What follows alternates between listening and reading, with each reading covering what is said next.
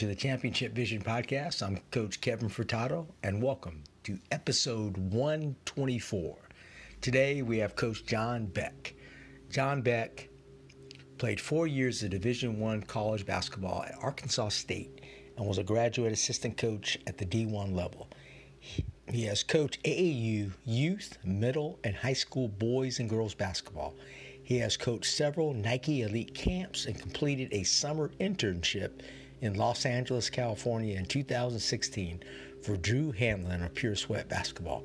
Coach Beck has a huge social media following and his workouts have been highlighted on ABC 7 Chicago. He has also been featured on many podcasts, including Success is a Choice, The Success Chronicles, and The Championship Vision, and the Hoop Heads podcast.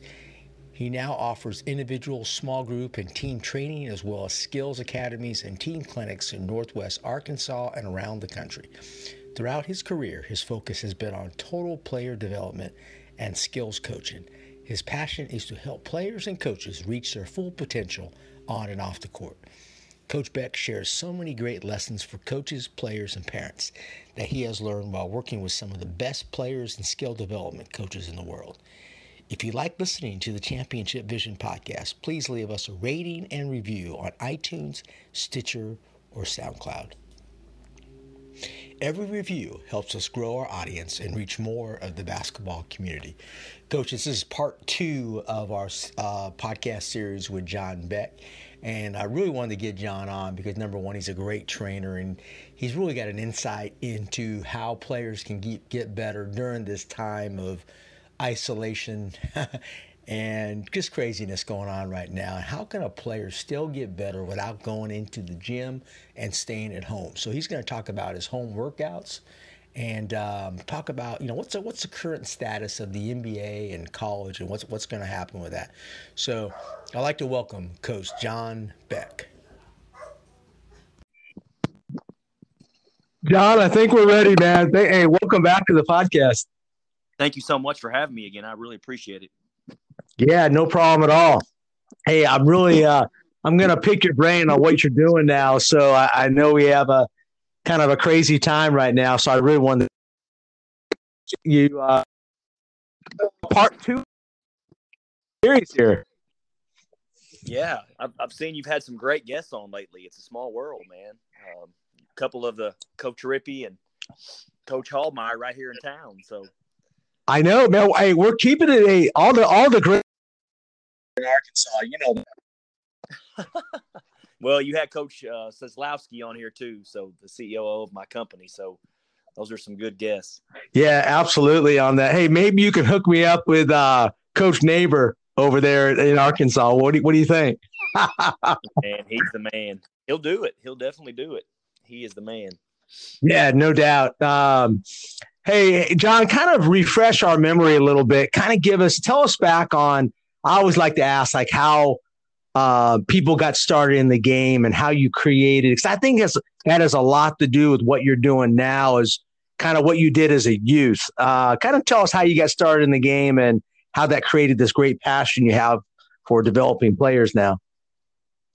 Well, I grew up in a small town in Missouri, and my grandmother was a high school volleyball coach, educator, uh, PE coach. Was real big on back then. It was a, a program called Jump Rope for Heart. So I just kind of grew up in a gym, you know, doing all the things athletes do, and kind of victim of circumstance. I was always in the gym when I had to go to grandma's house, and mom and dad were working, and so I grew up in that kind of a competitive environment uh, with with high school girls, high school volleyball players, believe it or not. And um, I played pretty much everything growing up. You know, baseball, football, basketball, uh, tennis, swam competitively. I mean, everything you can think of. But um, you know that, and I think with my brother, just grown up, and my dad was a military father, and my mom was a was an educator, and um, you know, real big into health, and I think just having all those kind of influences, it made me really competitive. You know, everything in our household was competitive growing up, and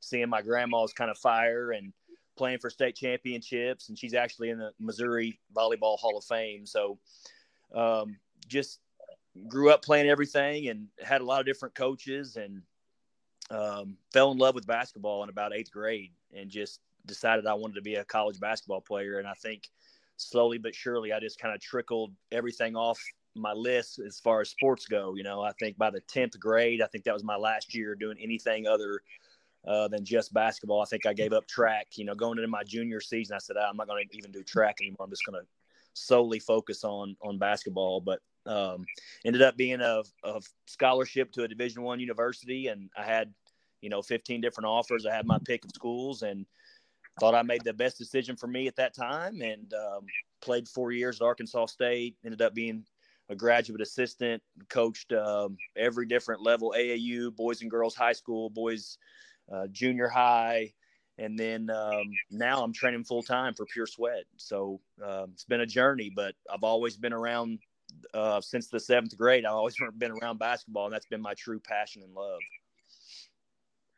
Yeah, and um, you've had some great experiences. I do think your experiences early on in life really mold you, and that um, don't you feel that way when you're working with kids? You really, I mean, even when they're in the fifth, sixth grade, man, we, we as coaches have to do a great job of teaching them the right values because you never know. They could end up being, you know, the next Jon Beck. Don't you feel we have a great impact?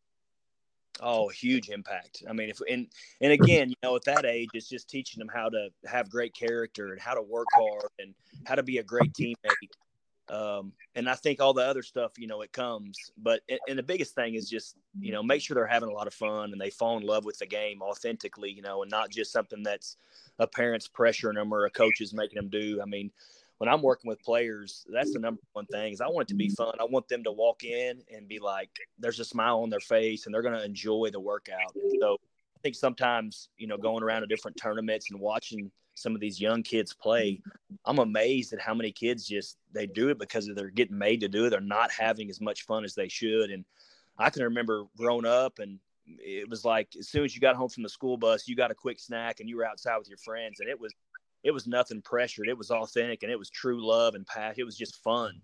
And so um, I think that that's that's kind of you know missing in our in our world today, and it's a sad thing it is a sad thing. I, am thinking back. You made me think a little bit. Uh, I grew up in California, and I uh, I went to the University of Santa Clara camps. Check how old I am. Um, you know, uh, Theus, uh, Kurt Rambis, all those guys worked the camps, and I had an opportunity to work with Carroll Williams, who's a, who's the famous coach of Santa Clara. And uh, I mean, the camps were like 15 bucks back in the day, Jon. Check that out. Um, but I came home, they gave me a workout, and I came home, got in the front yard, and started working out. I mean, right when I got home, uh, are we just different these days? Yeah, I mean, that's the same type of thing. Is is you know, I grew up and and had a, a book that a coach gave me. Uh, it was called Guard Development. It was Ed Schilling and Steve Alford. And, yeah, you know, it didn't it didn't cost anything. It was just somebody something gave me, and and I started reading into it and learning about Steve Alford and Ed Schilling. And of course, those names are, you know, obviously really popular today in the in the game of basketball. But back then, as a young kid, it was just kind of like, man, I'm just wanting to get better and learn. And it was a book, and you sit there and you take notes on it. You didn't have YouTube and all the videos and all the resources we have today, but um, you just fell in love with kind of getting better. And it was so basic and simple and fundamental, you know, drills, but man, it, it, makes a big difference. And yeah, times have changed. I mean, now it's like, you know, you're paying hundreds, if not thousands of dollars just to, to go and play with your friends. And, and, and you're, you know, my buddy Greg White says it's amazing because you'll have players that they'll travel, you know, two and four and six hours away and they'll play a team from right down the street. And, uh, you know, it's, yeah, it, it's, it costs thousands of dollars. And so again, uh, back then, you know, back in the, and I'm not real old, but you know, in our days, it was like you, you got a bunch of guys together and, and you drove across town and you played, or you drove to the town, the next town over, and and you played ball all day and and um, you know competed and had fun. And so times have definitely changed. Yeah, I guess it's the difference between you know kids these days have to they have to be in a gym um, where we we use the outside a lot, and I think I think playing outside to me is extremely healthy, um, and I think we missed that now. Now, kind of kind of going on to that a little bit, kind of a little carryover here. So with the projected numbers for this virus, and you see that yesterday, Jon, hundred thousand possible deaths. I mean, that is really scary. Um, is that more fear or is that really possible projections you think that will happen? Uh, I, I, just think there's so many unknowns and and uh, it is a scary time. My mom's in the medical profession and and uh, actually has a few people that are directly in her hospital that that actually are on ventilators and and have it. So it's a scary time um, and there there are just so many unknowns. You know, I I, I kind of tweeted out there's so many people that all of a sudden they have all these friends and these acquaintances that and these top secret agencies that they know, and it's like, man, you don't know anything. Like the rest of us don't know anything, and so there's so many unknowns. Uh, but looking at the numbers and looking how it's spread throughout, you know, throughout the globe, it's it's scary. And um, you know, following all the guidelines is definitely something and I'm glad you mentioned outside because I'm actually doing a lot of outdoor workouts right now, um, just because we're trying to find creative ways, but following all the guidelines. You know, not doing anything with contact. You know, making sure we keep distance, making sure we're you know keeping our hands away from our face and and washing our hands. You know, throughout the workout, just trying to um, to do stuff to keep kids, you know, active during this time, keep them positive, keep them, you know, uplifted and and uh, we're doing I'm I'm doing some outdoor workouts, and so it's uh, it's been it's been a blessing. Yeah, and I think really the key is, and this is my own opinion. You tell me what you think is. We definitely have to be more disciplined on the social distancing. I mean, I see it all the time. Even in our area, the kids are coming back and they're just, I mean, they, they don't think anything's wrong. Um, and that's where us as adults really have to step in and say, man, you guys need to do because that you know who knows who can be a carrier, right, Jon? That's that's true. Yeah, it's not a. It's definitely not like a summer break. You know, it's it's as real and and um, you know it can be affected. And I just reached out to parents and just said of the kids that I train and said, hey, you know, I can come to your home.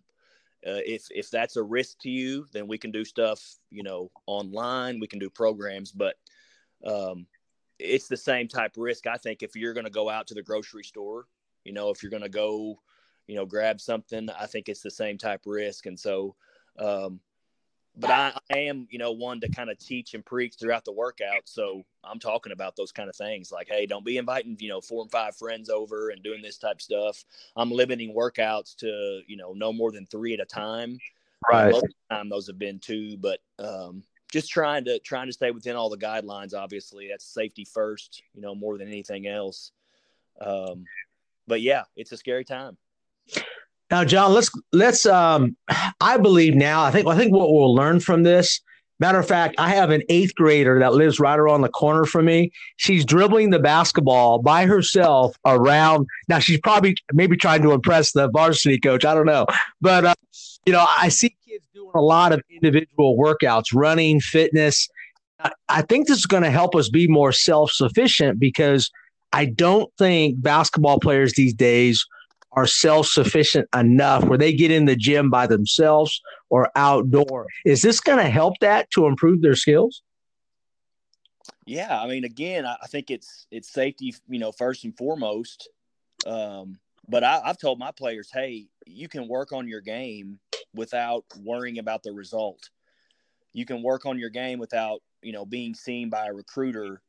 You know, sometimes a, a lot of players they want exposure, but they end up getting exposed. And every player has a gap in their game. They've got right. things they want to improve on.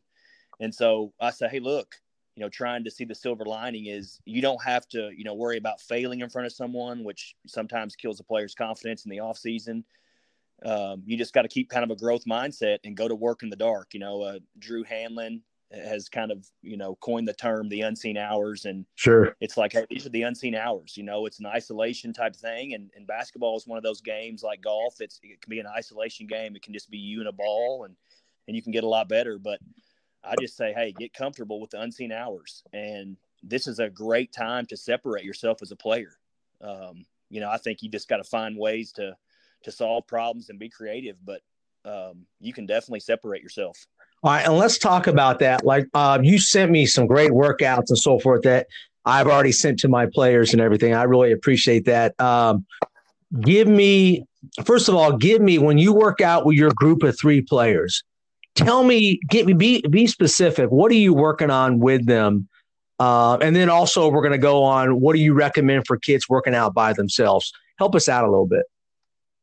Well, it, again, it just depends on what you know we don't do any cookie cutter approach at pure sweat. And so it's it's very individualized. But let's just say for instance if you just want to kind of give an example of a workout let's say you've got three guards and you're working on uh, just a simple kind of shift over. You're up in the slot area you know the high wing area. And you know let's just say a, a player from the opposite side drives middle. Your defender kind of stunts in the gap or kind of comes over and helps a little bit, whatever. Well, you want to shift over to create a little bit of a longer closeout. And then you're going to rip that ball violently and try to get downhill, try to get towards the paint. And so we would just go through those progressive reads. We, we I always like to start off with the defense is really bad and then work up where the defense is just elite. And so for instance, we would just shift over, we would rip the ball downhill and we would say the defense is you know, kind of on our hips and we're just going to work on a, a, stride stop, kind of a quick one, two, get off two feet in the paint, finish. Um, and then we would just progress from there. And I could go through the entire progression if you want me to do that. Let, us do it. Yeah, absolutely. I yeah. really want the coaches to kind of see and uh, kind of what what that you do so they can add it to their program. Absolutely. So then we would just say, okay, you know, maybe maybe go into another finish where we rip, we get downhill, and we get really quick no no secondary defender comes over so we get inside hand finish you know on the on the left side let's say we're on the left wing um, do it for the left you know going going left and then you know we would say okay now the defender the primary defender is maybe if you go to that left hand to try to score and they're kind of behind you then we would obviously have to get to the other side. So we would kind of keep the ball high across our chest and maybe got a, little quick reverse layup on the other side with our right hand. And again, we just build from there. Now we say, okay, we rip, we shift over, we rip the ball downhill, and now we got a shot blocker. And we say, hey, look, the shot blocker is either going to take away the rim or they're going to take away drive, depending on where they're at, how good a help they are, how athletic they are. And so let's just say they're taking away rim. Well, if they're taking away rim, we're going to have to get to some kind of a touch shot, some kind of a runner or a floater, something quick. And so we work on the footwork of that and then, then you say, hey, if they're if they're going to take away drive, which means they're in better help, or they come maybe outside the paint, or maybe you know, depending on their angle, they're either going to take away, you know, left or right. So we would say, hey, we're going to do something where we evade middle, and we're going to evade the defender, get into the middle, and get into some different footwork of that. So we may go a pro hop, we may go a euro step, we may go a cross step um, and again, depending on the players and how much we've worked together, you know, they'll know those kind of things. And then we say, okay, the angle of their recovery of the secondary defender is they're taking away the middle, but they're taking away the drive. Now we got to do something where we fake middle. Maybe we get to like a pound evasion, and then we go to the baseline and try to score on either side of the rim with either hand. Um, and then you just kind of build it from there. Now you got a great secondary defender. Well, if you can't get to a finish, I mean, it's going to be simple. You're either going to try to separate or you're going to try to maybe pass the ball. So we go into some separation moves, the mid-range moves, not a three and not a finish, but you know, kind of that gray area, kind of that hollow area. Mm-hmm. And so then we kind of go through some different mid-range moves. I usually give players, you know, four or five different mid-range moves that I see that work on film really great. And then we say, hey, what are things you're comfortable with? And again, depending on if I've worked with the player, I know which ones they use in their game but I would give, you know, probably five mid range moves, maybe a same foot stop or a cross, you know, cross step, step back. Um, maybe some kind of a pullback where I'm pulling the ball back between my legs or behind my back. Um, even a Michael Jordan, you know, when he hits the shot against Utah, just does the crossover with a little separation, but some type of a pullback. Um, I would do some type of a skip, you know, kind of where you change the angle of your feet and separate from a defender. Most advanced is probably a bump off where it can be, you know, with contact or without, but just you kind of shuffle like a think of like an inside out and kind of create a little space and shuffle out, um, get a little bit more separation. And we work on shots out of that. Um, then you would get into a hard, just a shift over, rip downhill, one dribble pull up. And then you would get into, again, the defense is getting better. And so then you would get to a, they're taking that away almost. And so we get into change direction. So they're almost just overreacting to the first rip downhill. So where we would maybe tap and then change direction between our legs or behind our back. And again, we would get downhill and work on some different finishes off that. And then we would work on ripping, changing direction, and getting uphill, separating, and getting to a shot. And then we would get to let's shift over. Uh, we'll kind of Kevin Durant. We talked about this, I think, in our first podcast we did together, where we'll kind of pop, make yeah. it look like we're going down left, and then we get back to the middle for a pull up jump shot, one dribble pull up. So right. to go both ways with that one dribble pull up. And then we would get to again, the defense is getting a lot more elite. So when you shift over and you're catching it, they're there, they're up in you. And so we're going to maybe try to raise the ball and raise our hips a little bit, get a little shot fake. And we would get into one dribble pull ups either way off of the shot fake. And then also the way the game has changed, we want to get into what we call a shift dribble. So we would shot fake and then stay behind the three point line, depending on the footwork. You know, I think if you're bigger and more athletic, if you're taller, you may just do kind of a little shuffle over. You don't need as much space to stay behind the three point line. If you're like me and you're a six foot, you know, guard playing Division One basketball, you may need to shot fake and kind of cross step to create more space, and then stay behind the three point line and get your shot off. And then, of course, you know, the last one we would just shift over and then just catch and shoot a three quick. You know, where it's just a, a contest. Um, and you want to get them. And again, I like to go, you know, three or four reps of finishes and then try to get five or you know six maybe even up to eight good makes off the jump shots but that would be you know in kind of a nutshell and then we also want to go through passing reads and so hey look you know again you just build those passing reads and you drive downhill and there's the defender you know x5 let's say the defender taking away the post player comes over and helps hey we can dump that little pass off we can throw a lob or throw a bounce. We're not throwing anything chest passes. If you do, it's a turnover because it's going to get deflected or stolen most of the time. Or post players can't catch the ball. You, you've, you've seen those post players that are down there and those guards fire those little quick shovel passes or little chest passes and it just boom hits them in the hands or the face. Sure. Can't catch it. So we always say, hey, post players sometimes they're a little bigger, slower. They just can't make those quick catches. And so but man, they're really good at catching lobs, keeping the ball high, and they're good at catching off the bounce pass for whatever reason. So, um, if if X five comes over and helps, but then let's say X three in the opposite corner comes and takes away the post player, then we got to be able to kick to a little, you know, skip it on the line, off the jump, uh, off the dribble, or a quick, you know, hook pass. Which is if you're really skilled, you could throw a hook pass to that corner or a drift pass to the corner um, if that corner lifts up, then we got to be able to make that you know pass over to the wing. But again, you're just trying to progressively go through reads for play. Hey, this is NBA skills coach Drew Hanlen of Pure Sweat Basketball, and you are listening to the Championship Vision podcast. Hello, this is Craig Reed, owner and CEO of Korney Board Aids. We specialize in providing coaching aids and equipment for the basketball coach. We are also home of the Korney Board the original sideline coaching board. I want to recommend Championship Vision Podcast. It is a great way to get insights into what other great coaches and leaders do in their programs. Kevin Furtado brings a great tool to coaches with this podcast. Thanks, Coach Furtado. Players, and again, if you can make those reads just yes or no or if then questions, man, you're a really good teacher. If they take away drive, then we'll make this pass if they take away that, then we'll make this. If you can do that and br- break it down for players into yes and no questions, you can be a really good teacher and you'll see players really start to get to that kind of aha moment. And when you can simplify as a teacher, that's when you get to those aha moments. And, and that's a big difference. Teaching is the number one most important thing when it comes to, you know, anything, uh, basketball, skills training, whatever it is. If you can, if you're a teacher, you're at a high premium and I hope yeah, that's a great. You go, you know, just through if you're getting all that going through those kind of progressive reads. It, it really did. Yeah, I, I love how you explained that. Now, now in your workouts now, if you obviously, I'm assuming you can't play defense now because of contact. Is that correct, Jon? Or yes, that's true. And so we would just go through those. We would how are you simulating that? How are you simulating that?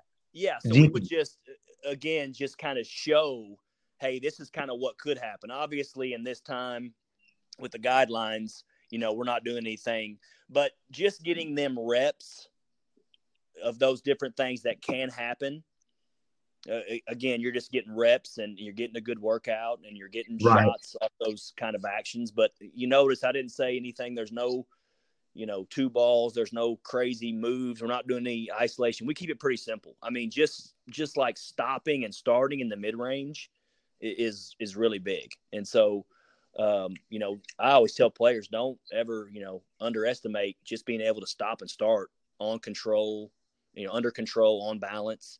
Um, if you can do those things in the mid range, you're a pretty good player anywhere, really. yeah, and I love it because I think players now, I think what what I'm seeing is again, I'm going back to what I believe in for individual players is now is the time to really work on your technique. There's no defense. You can really rep it out on technique and really experiment, right? Absolutely. Yeah. And again, I always tell players just just talk to your coach and and these coaches should be you know FaceTiming or doing some group text or Google Classroom or whatever. I've I've talked to a lot of different coaches the last few weeks about you know all the creative ways they're kind of touching base with their players, but give your players you know tell them what their roles are, tell them what you see for them next season. You know if there's a next season, and um, right. and That's try for to sure. simplify and and at pure sweat even with professional players. I mean with Joel with Jayson Tatum I mean, you can't get better at everything in an off season. So lock in on three things. Tell your give your players three things to really lock in on that are going to help their game and their role. And um, if you can do those things, and then those kids can get you know six to ten workouts a week working on those things. Let's say you got three different workouts and you're just rotating them, and doesn't have to be you know an hour workout. You could, but you could do a two a day. You could do something where you work on your skills in the morning and then you could go out and shoot some game shots in the evening. If, even if it's a 15 20 30 minutes you know with a sibling or with a dad rebounding or whatever but um, you, you, definitely can't use the excuse where you don't have time or i don't have you know i got to do this and i got to do that because right now kids are just you know focusing on you know some schoolwork at home and and right. work on their games. Yeah i think it's great for the kid. I think it's perfect now because i know um, of course, our our school right now is on. It's funny how you say it; they're on spring break, but um, we're doing online learning. So, and I think it's a good break for the athletes to get out um, and really want to get out and work on their game. I I think this is the perfect time to really work on your game now. How do you? I always believe that you measure. You have to measure something. So, if I'm going to do, if I'm going to do that series you just talked about, are you focusing on makes percentage uh, you have a time constraint that you have to do these? Well, what are you doing, Jon, to measure things?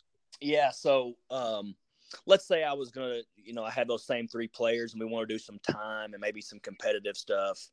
I would say, hey, look, we're going to start off with, um, you know, you're going to shift over.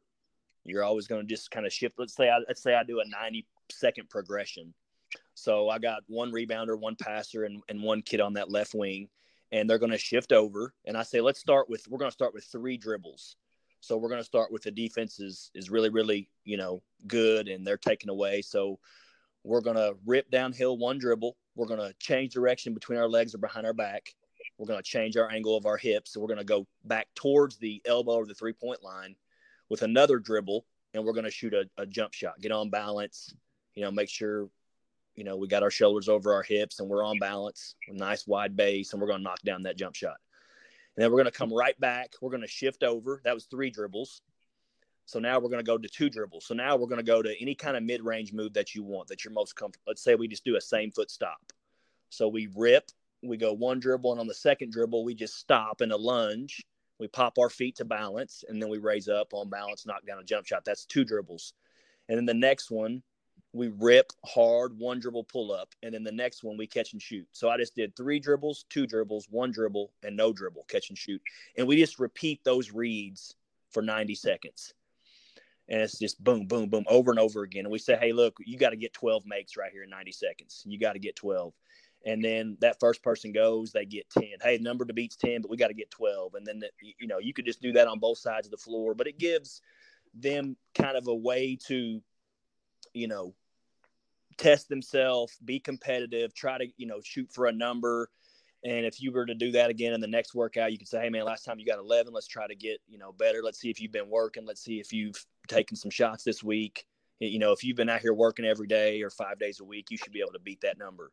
Um, so I don't like to do like, Hey, we're going to work out for one hour. Sometimes with younger players, we do that, but it's more of, you know, just however long and, and, intense the workout is, how their body's feeling. That's the first question I ask them when I walk in is, Hey, how's your body feeling? You know, if it's a seven, you know, we may, we may scale back a little bit, do a little bit more teaching, talk about the micro skills, the pace, the angles, the ball protection, you know, but if they say, coach, I'm a nine or I'm a 10, I mean, we're to get it, you know, we're to get a lot of intensity and it's to ramp up as the workout kind of goes.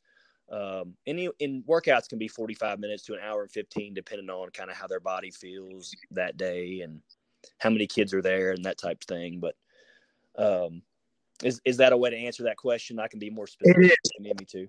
No, no, I love that. I think everybody's a little bit different. Um, I'm even. Um, I, I love the old 94Fifty ball. I don't know if you remember that ball, where it actually measured how quickly you got your shot off and and it was it was to me it was a great measurement tool. I still think we have to time players on moves.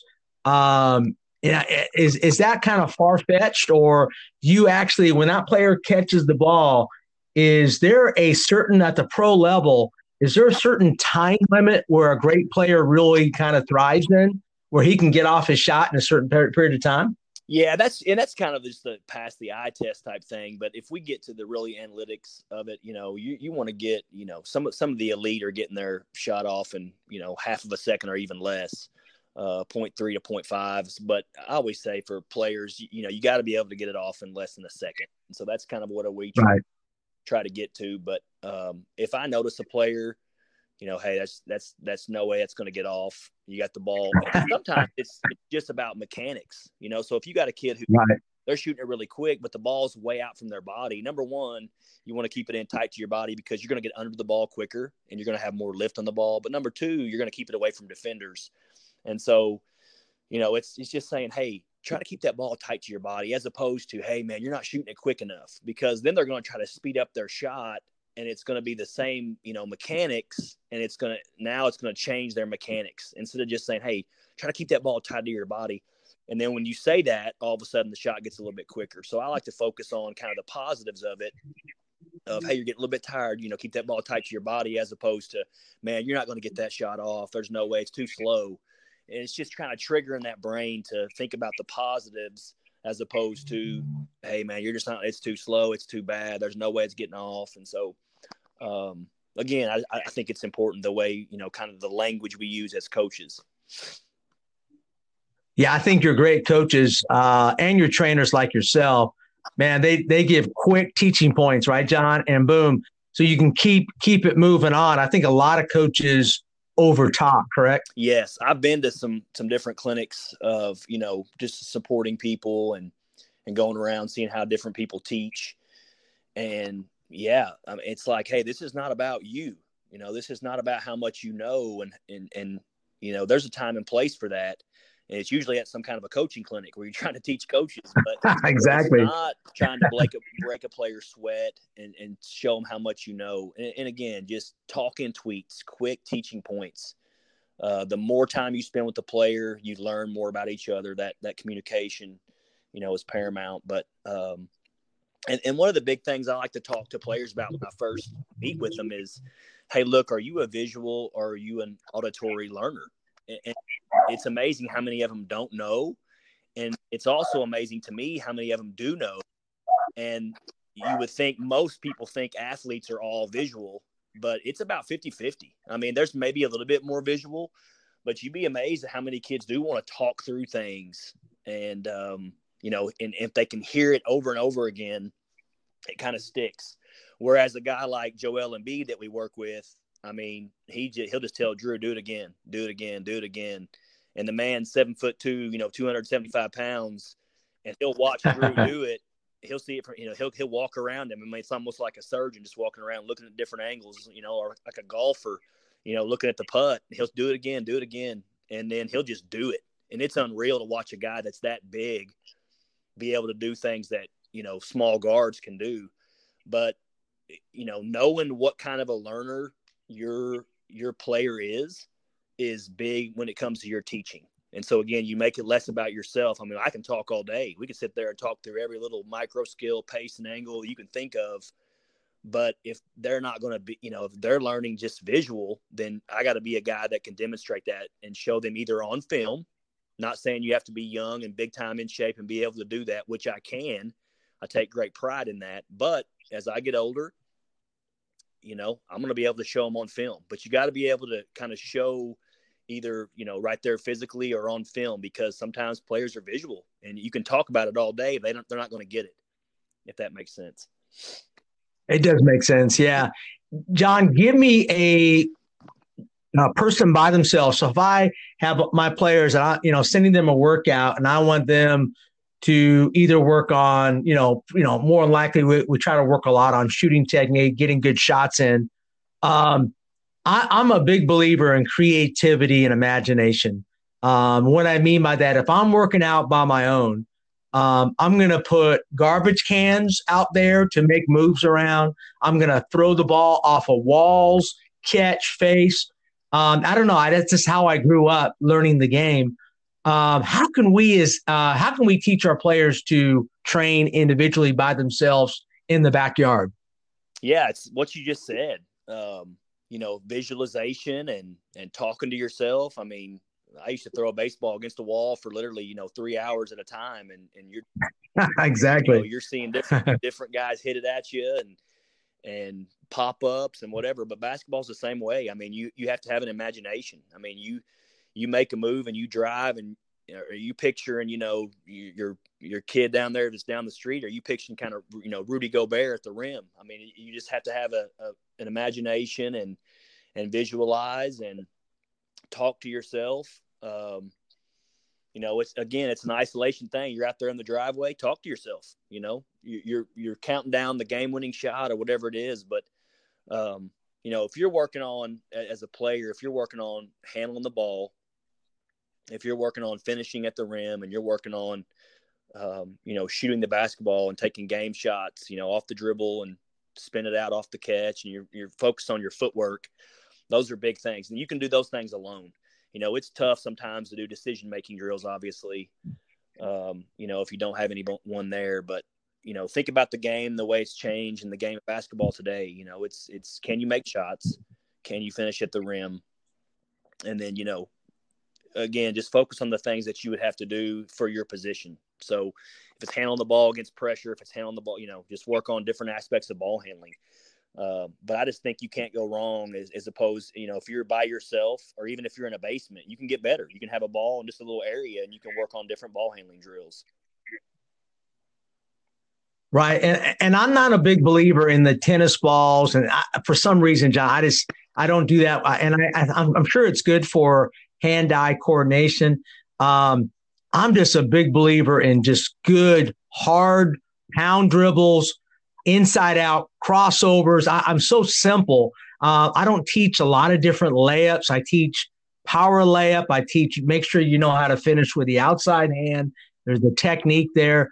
Are we over coaching the game on skills? Yeah, there are there are some there are a lot of bad teachers out there, um, and there are you know um, we're definitely sometimes over, you know, it's under teaching really is what I call it. But when it comes, you know, like when it comes to ball handling, I'm not doing two balls. I'm not doing tennis balls. I'm, I do not do any of that type of stuff. I just make it simplistic. Um, you know, when they start throwing out, you know, tennis rackets and tennis balls and that kind of stuff, then we can change. But just I think working with, with so many professional players, and, just seeing how they work on ball handling and how they work. And I know, you know, you have to have an imagination. And with young kids, some two ball dribble stuff's not bad. Um, I stay away from the tennis balls, but when it comes to ball handling, you know, there are four aspects. There, there, you got to have a good pound. You got to have control, and what I mean by control is, can you manipulate the ball? You know, north, south, east, west. If you're going to do some type of a push crossover, where it's not like a low crossover change of direction, but you're kind of, you know, throwing the ball hip to hip you got to be able to manipulate the ball. Um, you also have to work on the tightness of your handle, which is another aspect. And so, you know, how quick can you make change directions and crossovers? And then if you can add the fourth aspect is kind of footwork, where you can add footwork with the way you manipulate the ball and the quickness and the tightness of your handle. Those are the four big keys. And then, you know, if you had to throw a fifth in there, which again is tough to work on by yourself, but if you can, you know, play out of double teams, trap type scenarios where you're able to pull the ball back and keep the ball protected, because uh, that's going to happen. You know, point guards and and guards in our game, that's going to happen. But again, like you just said, those things are not, you know, real tough.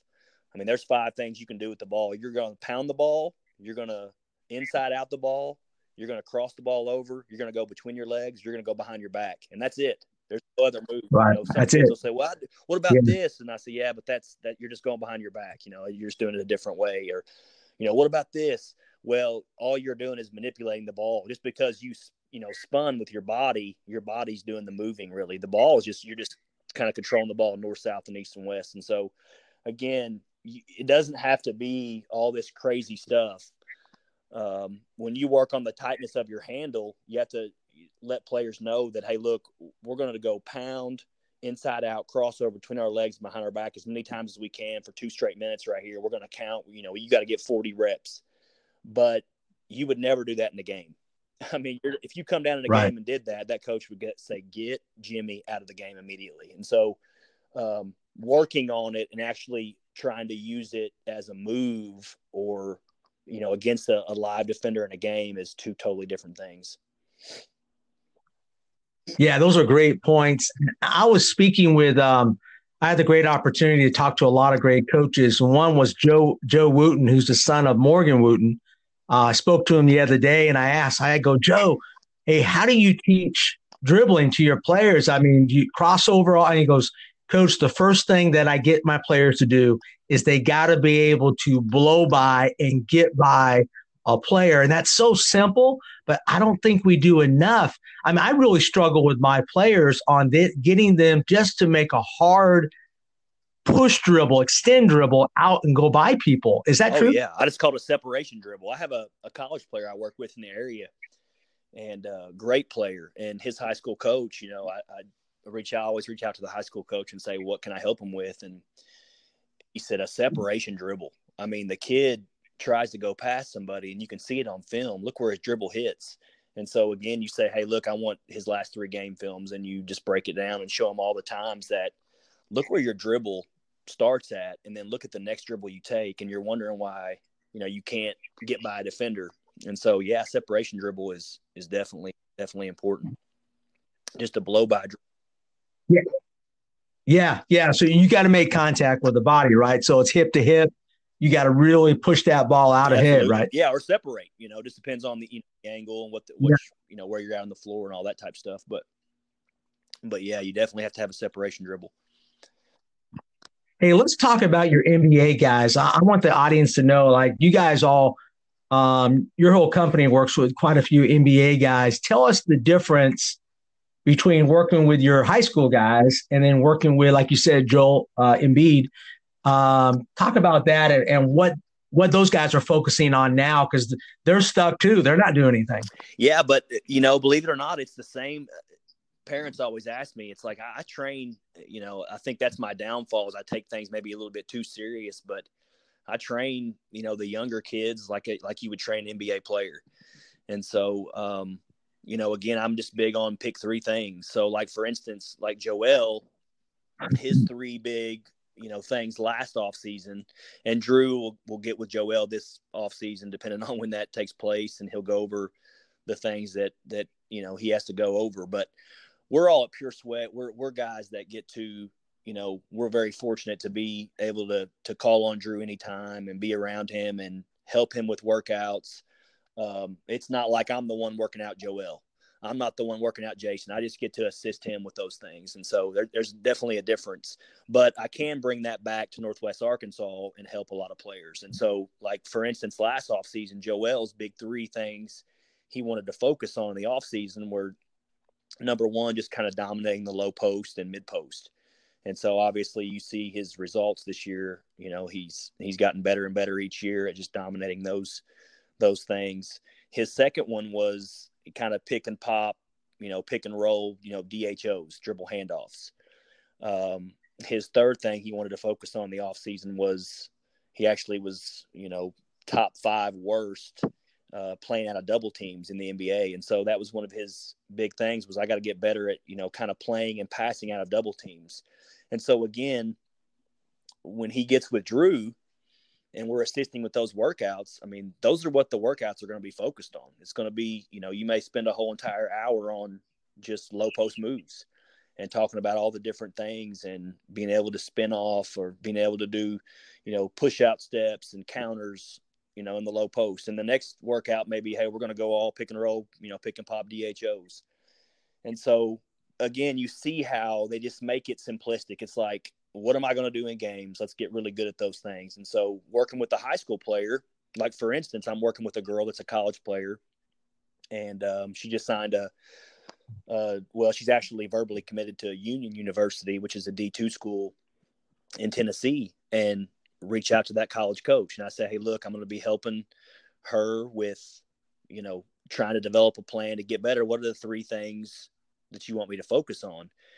And she said, Thank you so much for reaching out. That means a lot. The three things we want her to be able to do. She's kind of a four, kind of a, a four girl working on trying to become a three. So it's like we got to be able to make, you know, trail threes, be able to shot fake, put it on the floor for one bounce and score, you know, in kind of the middle third of the floor.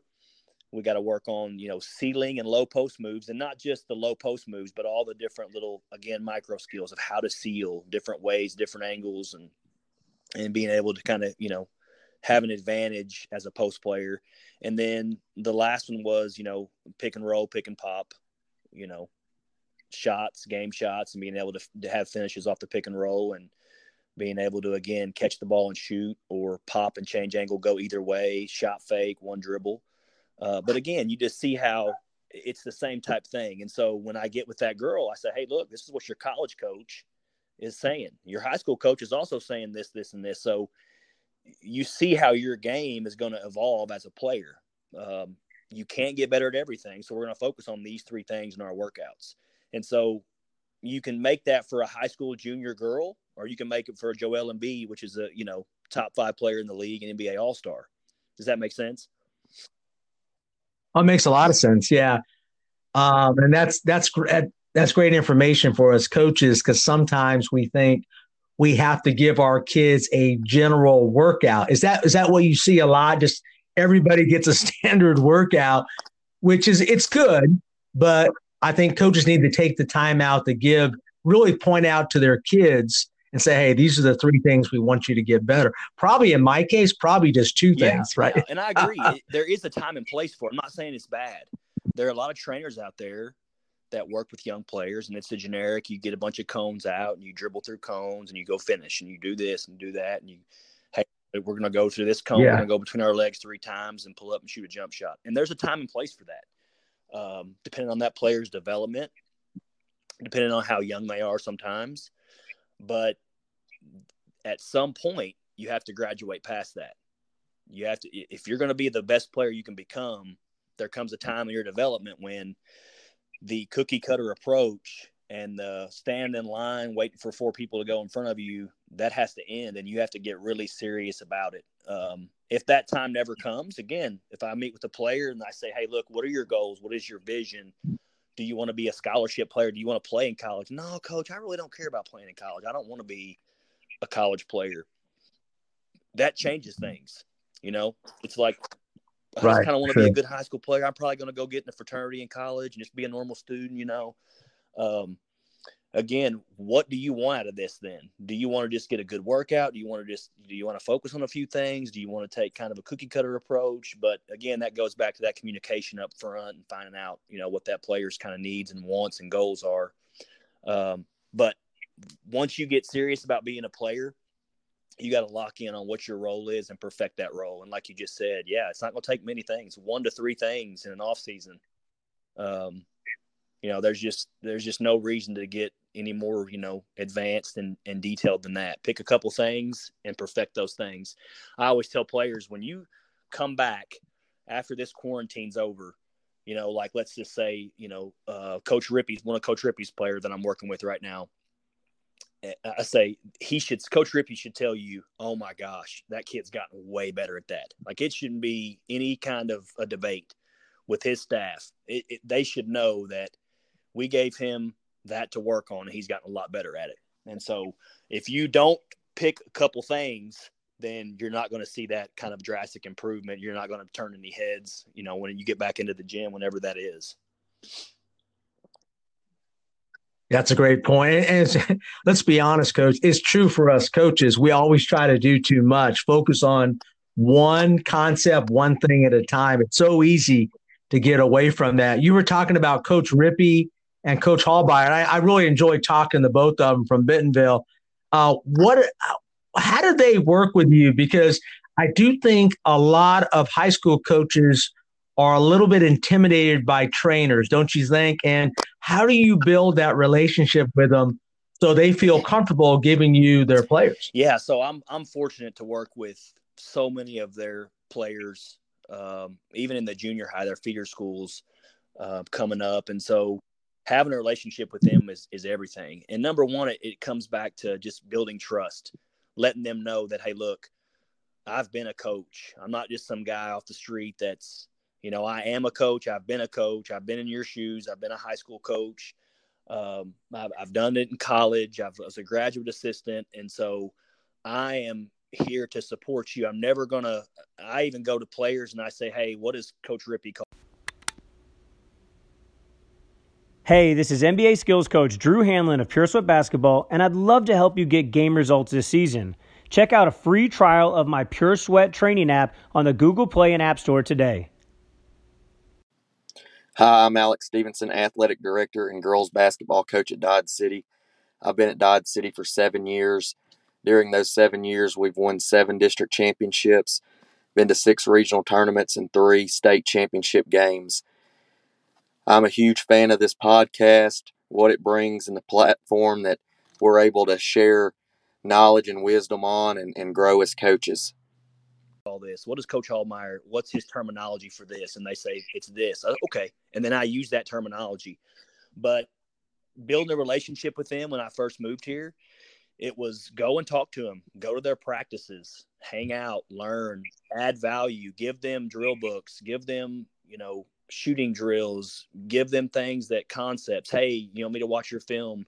Um, I just the other a few days ago, I made a you know I, I sit down for about three hours and just did a, a, ball screen clinic and typed up you know four or five pages of ball screen stuff. I just sent it out to all the coaches in the area. I mean, you have to add value and they have to be able to trust you and know that you're going to help their players within their system, not in what you think is best for them. And so you know, I don't work with any players. I worked with Coach Hallmeyer's girls last year. I did a 12 week academy with like 12 of his girls.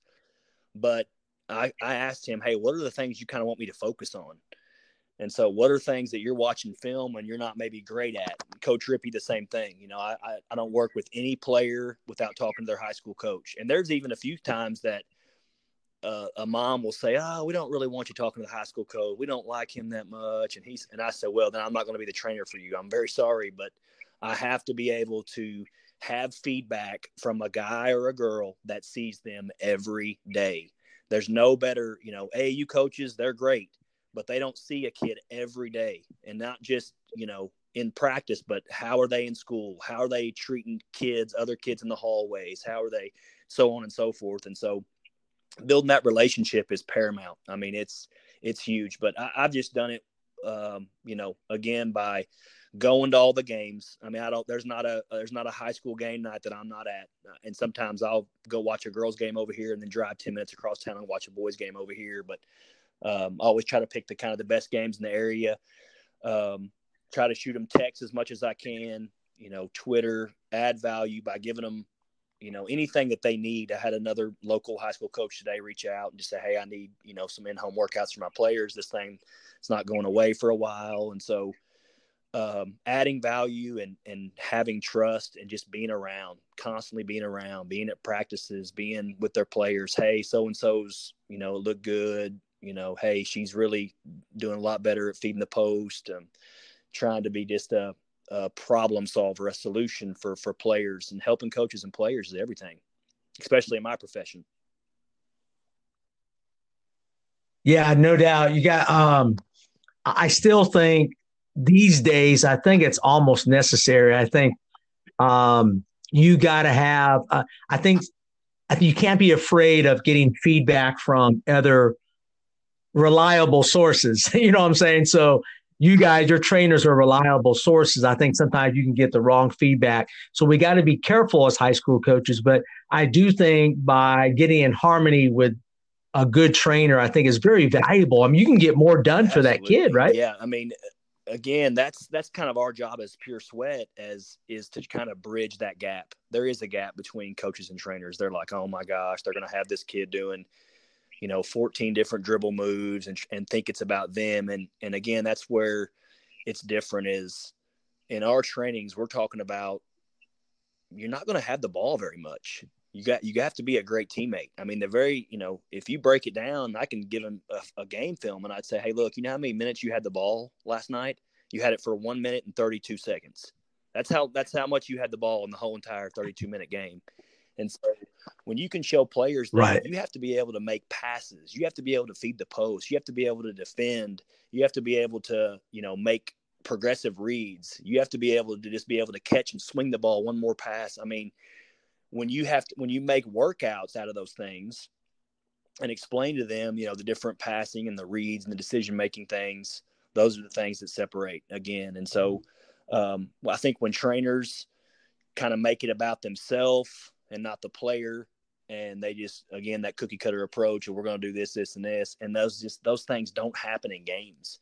And so again the more you can teach and, and simplify and make things game like then obviously that high school coach is going to be like, hey, this guy, this girl, they have a clue. They're teaching you things that are going to be game like and relative to your game. So it's not just about it, it's it's about what is that role for that player in that system. And again, I, I get a lot of feedback from just going and watching those games. That's why I go to so many of them. You know, is is not only to learn about the players that I work with, but it's also if so and so calls me and says, "Hey, Coach Hallmeyer said you're a good guy to call." I know Coach Hallmeyer's system. I mean, I've seen, gosh, over the last few years, I've seen 50 of his games. I've watched him on film or watched him in person. And so I know what he's trying to do offensively. I know what he's trying to do defensively. And so when I work with a player, I can I can feed off of those things in workouts. I know what you're going to have to be able to do at that position. I know what his twos and threes are going to have to do. I know what his post players are going to do. And so again, that makes a huge difference. And so that that trust and being able to be efficient and game like within a system is everything for a player. Yeah, and that's so true. But um, you know, you guys, uh, you guys are well trained under Pure Sweat. So I mean, you have the reputation of of really caring about the kids. Um, do you think trainers around the country? I'm, I'm just giving my personal opinion, Jon. I don't think a lot of these guys are well trained. I think they're good athletes, but I, I, don't think they have a really a good clue on how to develop players. A lot of them think they do. So is that a problem in your profession? It is a huge problem, and I totally agree. There are very few teachers that see the big picture, and it, it's it's such a watered down thing. You know, it's it's everybody that thinks anything they know anything about basketball is a trainer. Um, I work at the home I'm exactly. at Walmart and I have a big facility that I get to use. And you'd be ama- uh, you'd be amazed at how many people just come in there and every other day they're training somebody. And um, the stuff they do, it's again time and place. I'm not I'm not knocking those guys and girls, but it's just it's not what really develops players. So there's a difference in you think you're a trainer and actually, you know, helping a player develop. And so again, there's a time and place, but it, it is it's something where there's not really much governance. There's no, you know, governing body of it. You can, you know, you can put a, a trainer right. on the back of your shirt and all of a sudden you're a trainer. You know, you can uh, go to the go to Walmart and buy a whistle and say, Hey, I'm a trainer, I'm a basketball trainer, you know, come come get my workouts, pay us, you know, pay so and so amount of dollars and your kid can get better with me. A lot of parents don't know. They just think, oh man, so and so's really good. So and so said that, you know, they were they were a good trainer. And so um I do take a lot of pride in pure sweat. I, I, I you know, seeked out the best for a reason.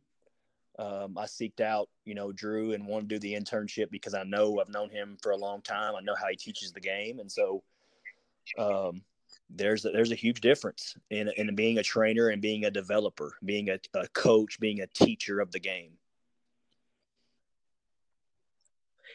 And Jon, uh, I actually have uh, Drew sent me a uh, matter of fact. I got uh, my goal is to get Drew back. Uh, actually, Drew on the podcast. I love to get you guys back to back. Wouldn't that be awesome, man? Two legends man, back to back on the podcast. He would definitely do it. You got to reach out to him. He can't say he doesn't have. He can't say he doesn't have. You, you guys have it. Yeah, you guys have an app, right? You have yes, an app uh, that you guys it's put really, out. Really, really good. Got a lot of my players that actually use it during this time, and so uh, he's actually been filming some kind of in-home workouts that are going to help players too, uh, which I've been kind of posting on social media. I just had so many people reach out, you know, across the, across the globe saying, sure. you know, this is a this is a tough time. What can we do as you know as players and coaches to to get better during this time? And so I'm going to post a few more today. I'm going to try to get you know over 20 posted. I think I've got like 15 so far, but um, just being able to you know, to do those things kind of really helps. Um, as far as like with trainers too, is I think there are a lot of trainers that just kind of, you know, they go online, they they kind of copy and paste workouts they see, and they think they're, you know, kind of teaching, but they they need to invest their time instead of copying and pasting workouts and doing what they see online and mimicking those things. They need to kind of invest their time on how to effectively teach, you know, and, and the way you do that is by getting great mentors or going and learning how the best of the best teach and talk. I mean, that's what I did. I went and, and saw how Drew, you know, for three months, how he teaches, how he talks, uh, how he pivots, you know, during the workout, how he talks to players about how's your body feel, what's your mind like. Um, but I think so many want to just jump in. I'm a trainer, and instead of let's stop rushing the process and let's become great teachers of the game because if you can become a great teacher the sky's the limit on how far you can go in the industry. Uh, you know if you want to be a trainer for the rest of your life or you want to be a coach you know being able to teach players is what will separate you. Yeah that's great advice and that's why i mean to be honest with you that's why i love talking to guys like yourself because i want to learn from you from from what's the best way to teach a skill to help my players out because I got to teach them a lot of stuff, correct? So I think I think I like to really study skills trainers because ultimately we have to get our players yeah, and, better um, skilled. You know, player development is being able to give you know solutions to players' problems and being able to teach teach the game, you know, through those things. If you can teach with detail, you know, and, and you can help a player that's having a problem and get to a solution. I mean, again, that's just you're so valuable, and you know, especially during the season where you know physically you can't be as physically demanding. You got to be more of a teacher. I mean, for me, when when you're in right. season, it's a totally different workout than when you're in the off season. It's more of hey, let's just kind of walk through this. Let's just kind of medium pace. We're just talking through stuff dummy defense and trying to get you where you're kind of comfortable and confident and you get to a solution. And then seeing those players you know be able to go out on a friday night on game night and put that into action and be confident and be successful with the things that you've taught them i mean there's just no better feeling in the world. So. Yeah it's a great point Jon. I, again man you filled filled the podcast with some great wisdom. Um, and before you go, do you think I've heard some things about the NBA possibly coming back, maybe playing r- the rest of the games on a neutral site, no fans? Do you think the NBA is going to come back? And heck, do you think the high school game is going to come I, back? I definitely soon? don't think the high school game um, will be back. You know, th- not this year. I mean, I know some states have said we're going to try to postpone, but it's not going to happen. Uh, but again, I'm not any. You know, I'm not a doctor. I don't know. I think we're a lot of unknowns. Um, the NBA, it's it's scary because you come back too soon and then somebody gets it. I mean, what do you? So I just don't know. I wish I could answer that, but um, man, it's just it's such a scary time and such an unknown time that not sure if that's going to happen or not. Um, I hope it does, but you never know.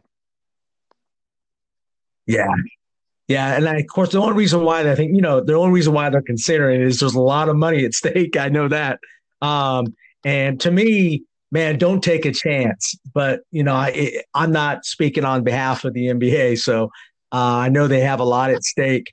Hey, Jon, thank you again, man, for coming on. What's one final piece of advice you can give us coaches to develop our kids during this time? What's one final well, piece of advice you can give ways, us? But um, you know, again, you can go on my Twitter. You can always reach out to me for uh, you know any kind of workouts. But give give your kids mm-hmm. things to do.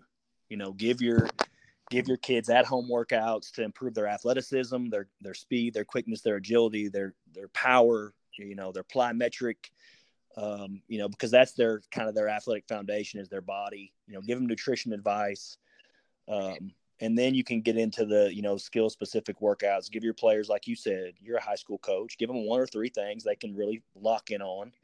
And if they have you know availability where they could you know they're they can have a rim to get to where they can work on their game or a park that's close by without you know the the goal being removed or whatever um, give them things to do. You know this is the time where they can again work on their games. They have no excuses not to not to kind of work on it. And then, um, you know, the second piece of that advice is, is, is kind of going from the physical aspect, but then, you know, kind of the mental aspect of it is, is use this time to, to spend with, with family, friends, and loved ones.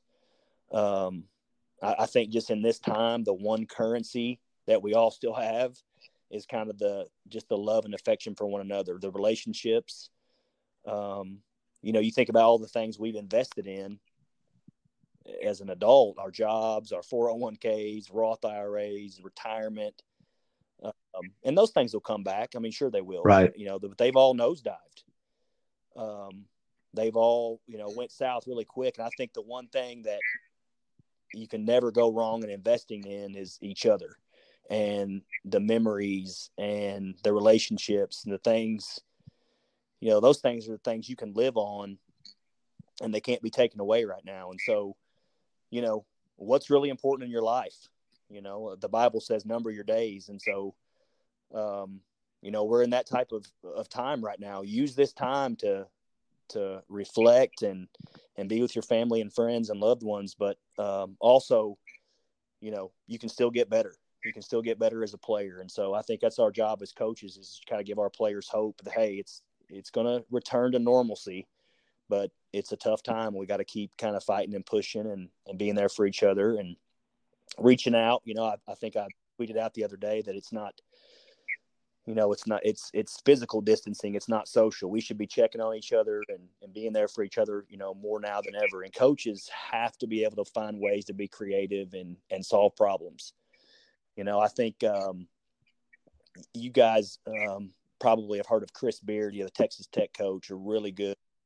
And Brian Burg is one yeah, of my buddies. Sure. Kind of way back, he actually recruited a player I coached in high school years ago. He just got hired at Georgia Southern, but uh, but he has a great story on okay, Chris great Beard when he was trying to be become an assistant with Bobby Knight back when Bobby Knight was at Texas Tech, and he said, "Coach, uh, you you understand, man. If you hire me, I'm going to be the hardest worker you've ever seen in your life. And he said he was eating a piece of pizza at the time and he kind of sit there for a minute and he said, if you'll hire me, I'll, I'll outwork anyone, anywhere. I'll be the best assistant in the country. And he said, he kind of finished his piece of pizza and wiped his mouth and he said, Chris, I'm not really worried about if you work hard. That's a given. If you want to be good in anything in this world, you have to be a hard worker. You have to you have to outwork people.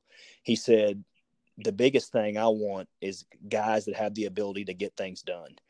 And I just I remember when hearing that, I thought, man, if that's not the the biggest skill in the world today is being able just to solve problems, be a solution.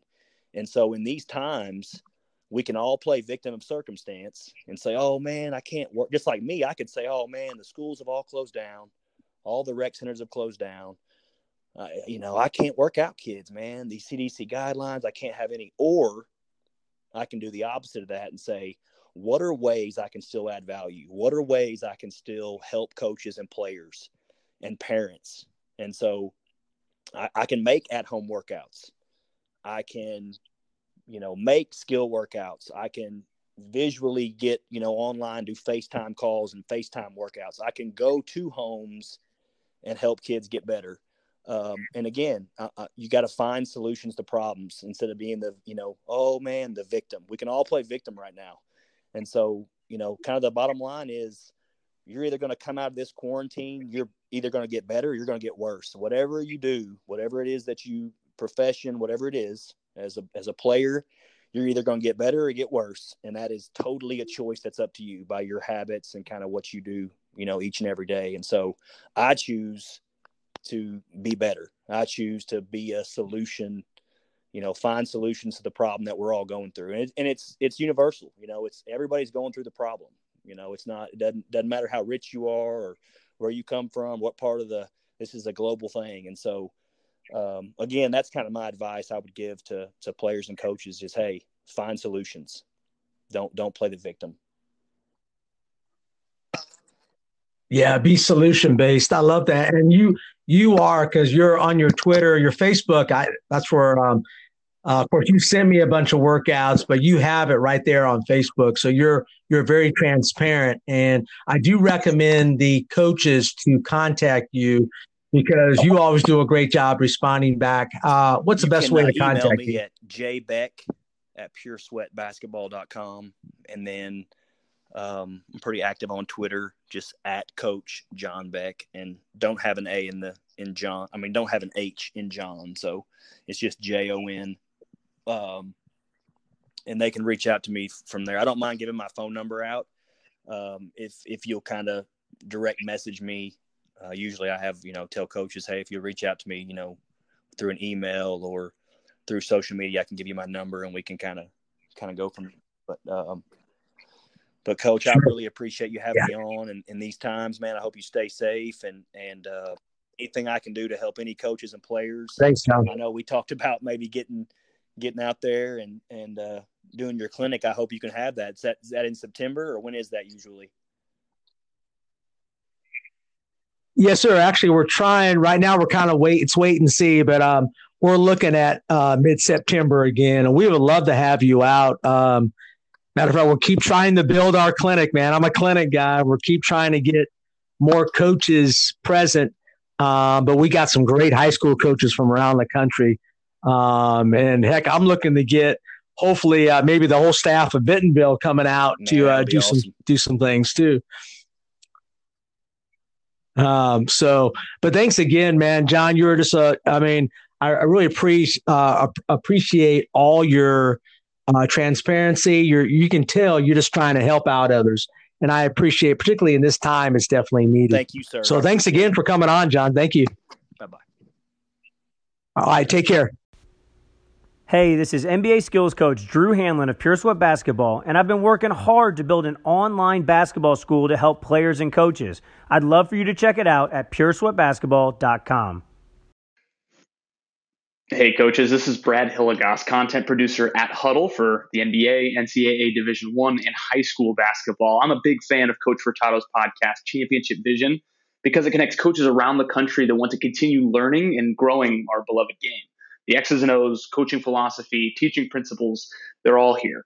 And that's a mission that we're working on at Hudl as well. More than 160,000 teams, including the best in the world, use Hudl to elevate their performance with video. But our collection of online tools is much more than that. Mobile, desktop apps, smart cameras, video editing, data analytics software, The list goes on. But our goal is to help coaches like you teach the game in a modern way, whether that's connecting with your athletes, communicating your game plan, or looking to gain a competitive edge. And if you want to see how Hudl can help your program, visit hudl.com. That's H U D L.com to learn more. And of course, keep listening to the Championship Vision podcast to never stop learning.